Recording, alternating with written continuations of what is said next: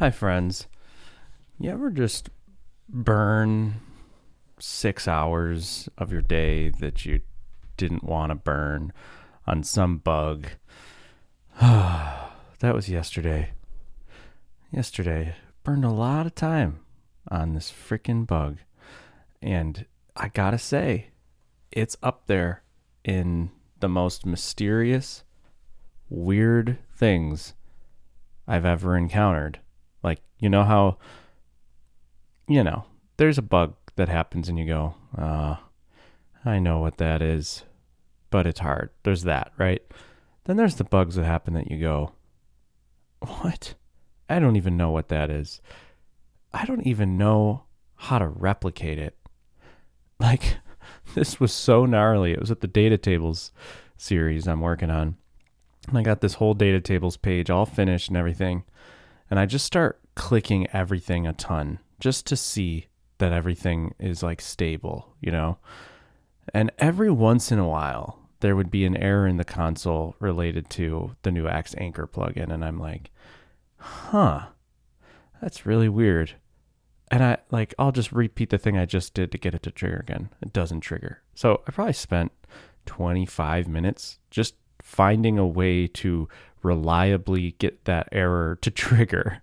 And it's the weirdest thing. It's like I have to filter by a certain set of dates, then by a certain status of order, like paid or refunded, switch between those statuses and those dates like two times with a certain data set, and then it would trigger.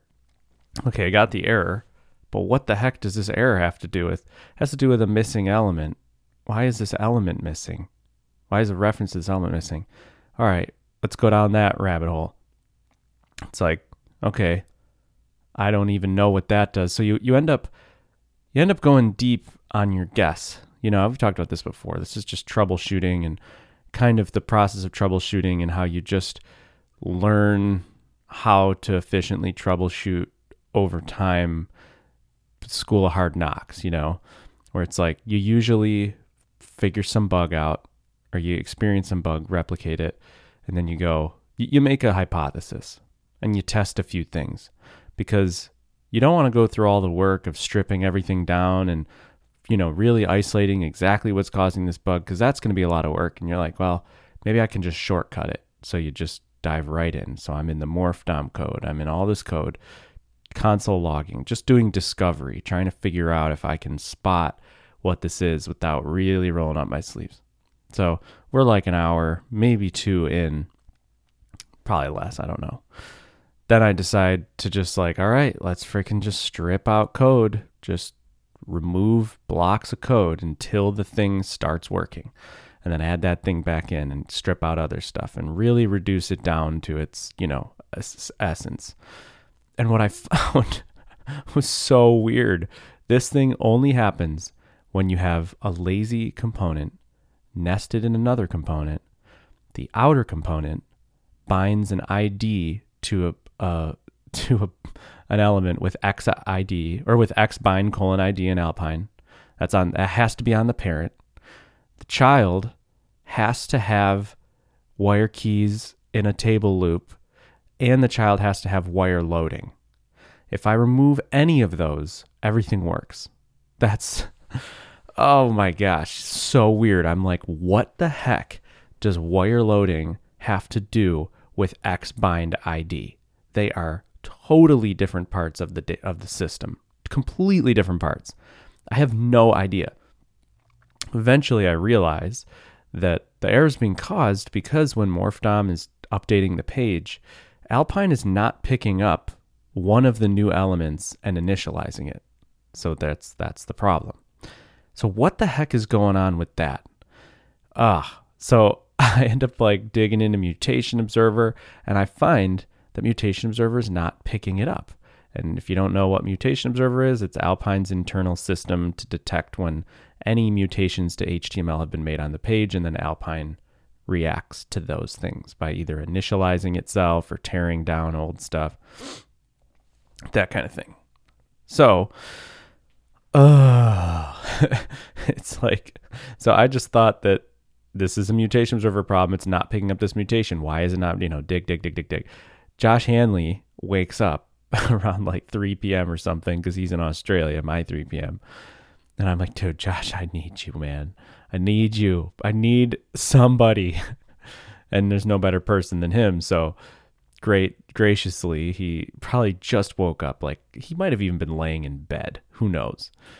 And he hopped on a call with me and we paired for a few hours and we eventually pinned it down. But it was so gnarly and so wonky and was like, what the heck? And it, I realized that whatever. I mean, Alpine has its own system internally that where it's watching for mutations, but sometimes Alpine is making those mutations and there can be weird stuff where like Alpine makes the mutation and then the mutation observer picks it up and then Alpine reinitialize so you like don't want that. So I have code that's like you wrap that code in this function and then it won't be it'll be ignored by mutation observer. And that code works pretty well. Um, but oh my gosh, this was a the only reason this is happening is because of basically some crazy conflict between multiple queue microtasks in the event loop, flushing mutation observer records. Oh my gosh, deepest stuff. but we ended up rewriting the little part of the system that flushes the mutation records, and there was just a hole in our logic, a tiny hole.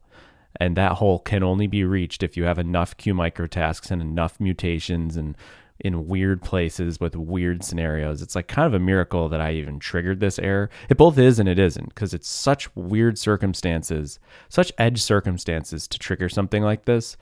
But then in reality, it's like it's pretty common that somebody would have a table with three nested lazy components with loading indicators on them and ID bindings all over the page.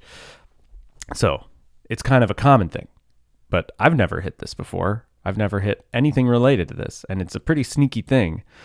So we identified it, we fixed it. It's a very clean fix. It, you know, all the tests still pass. It's I'm very confident in it. Like now that's a part of the system I understand way better and it's super solid. And so it's like I'm done with the we're done with the pairing and I'm like I feel great about this. like like when I started it, I felt horrible because that's that's how this thing goes. It's that it's the emotional roller coaster of software maintenance where something goes wrong, you don't know what's wrong, you barely know how to recreate it. I, I was trying to, so Hannah was like, How's your day? And I'm like, It was not good. I worked like all day and most of the day was on this darn thing, maybe a little more than half of it. It was a long freaking day. I'm like, Oh, it was a long day and it sucked.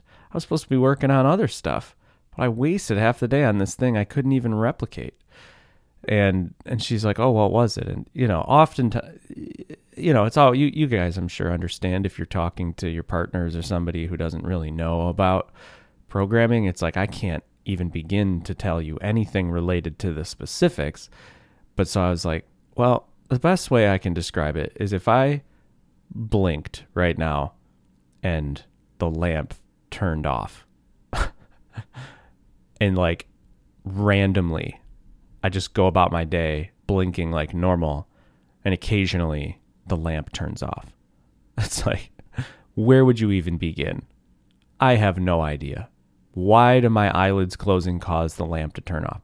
Is it electrical signals being generated by my brain on a certain frequency that interferes with the remote we have for the lamp?